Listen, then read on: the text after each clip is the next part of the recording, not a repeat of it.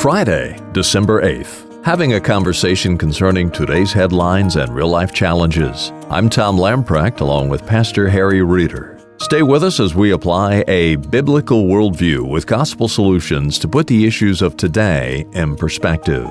Harry, I'd like to take you to a story out of the Chicago Tribune. As we all know, Matt Lauer was fired from NBC after an employee filed a complaint about inappropriate sexual behavior in the workplace. Matt Lauer hosted NBC's Today Show for two decades. He was a staple of millions of people as they opened their day with him giving them the news. How do you reconcile your love for someone with the revelation they have behaved badly? asked Lauer's Today co host Savannah Guthrie. I don't know the answer to that, she said, but I do know that this reckoning that so many organizations have been going through is important, it's long overdue, and it must result in workplaces where all women, all people feel safe and respected. Guthrie's voice shook slightly as she delivered the news last Wednesday. So, Harry, let me ask you how do you reconcile your love or affection for someone with the revelation that he or she has behaved badly? I'm going to say something, Tom, that I hope people will be patient with me because they're going to say that the analogy doesn't hold, but I would really ask them to think through it. The question that Miss Guthrie, I think, very poignantly asked You love somebody, but they've behaved badly. What in the world do you do? Tom, every parent faces that. I love my children, and then they behave badly. Some of the behavior is worse than others, but they behave badly. What do you do, and how do you respond to that?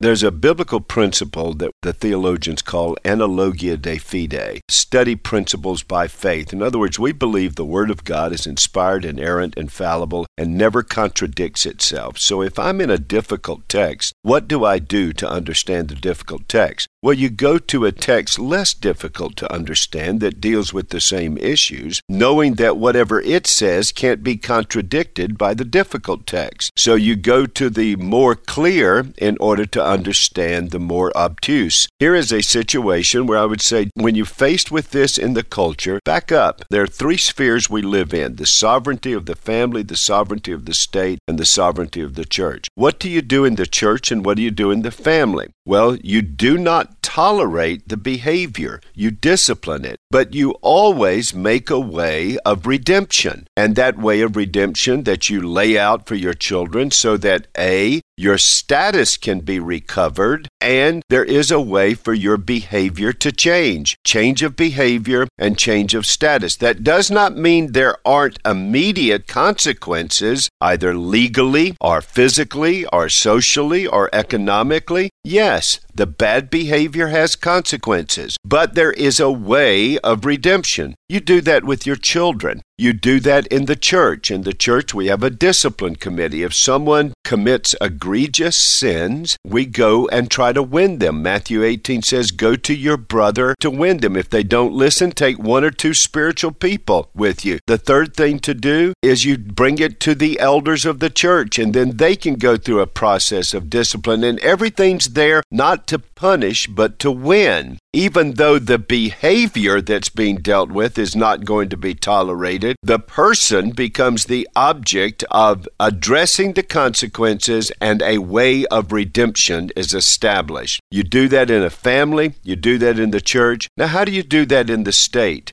This is why it's so crucial for us to have the free practice of religion in our country. The state's job is not to rehabilitate Matt Lauer. The state's job is to say, this behavior is not tolerated in the workplace, and here are the consequences. But as the state, we protect the family and the church who can come to you with a way of redemption. Now, let me tell you that wonderful way of redemption. And that wonderful way of redemption is Jesus Christ, who calls you to confess, own your sin, to repent and believe and put your trust in Christ, who pays for your sins, and then by His Spirit at work within your spirit, He begins to do a work to change the behavior. And in fact, God's work of grace that not only restores us to a right status with Him when we confess our sins, but also changes us and we do deeds appropriate to repentance, and it actually changes the behavior so much so that in the Bible, the places where people have the most egregious sins become the greatest strengths in their life. Tom, one time I had a very bad break in my arm when I played baseball. It was a very painful setting. I'll never forget that. And I remember the doctor telling my dad and my mom in my hearing, I cannot promise you that Ike, that was my nickname, Ike is not going to break his arm again. He's a very active boy in sports, so he very well may break an arm or something else again.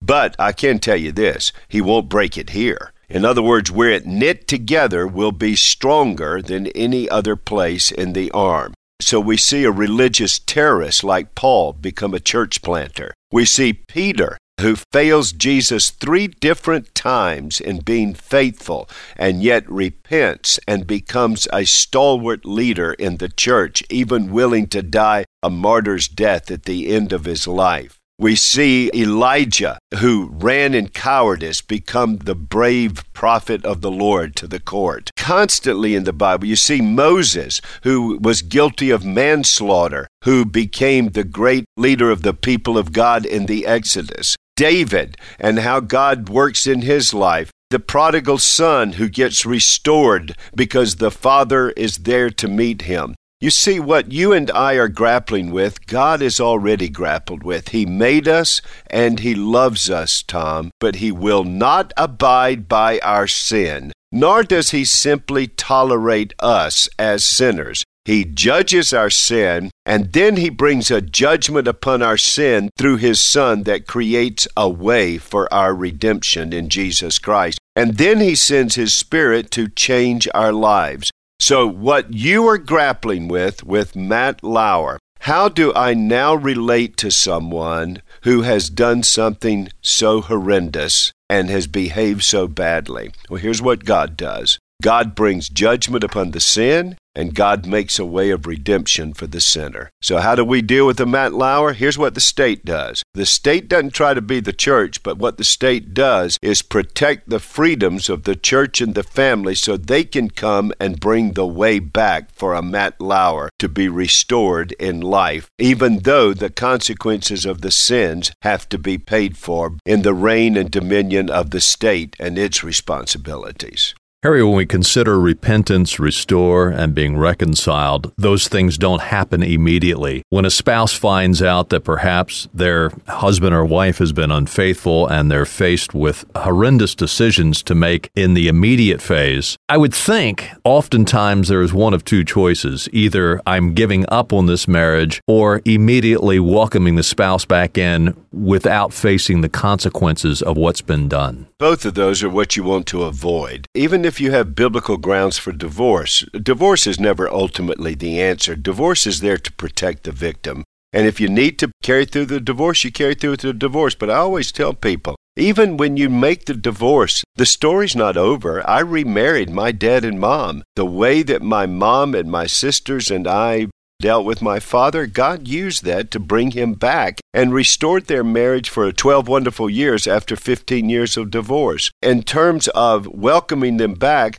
you don't just welcome someone back, they have to not only confess their sins with faith and repentance, declaring their sins and owning their sin, but they also do deeds appropriate to repentance. This isn't penance. Jesus does the penance on the cross but people need to demonstrate the reality and sincerity of their repentance. Trust is something you can lose. I can forgive someone, but I don't yet trust them to put them back in the place that they were. That doesn't mean there's not a way back one day in the future, but there are consequences to our sins that we can't get all the way back to that previous position. But we can do deeds appropriate to repentance, and God can create positions that will yet honor Him in life as we seek to grow in grace and demonstrate the sincerity of our repentance. Harry, we are out of time for today and this week.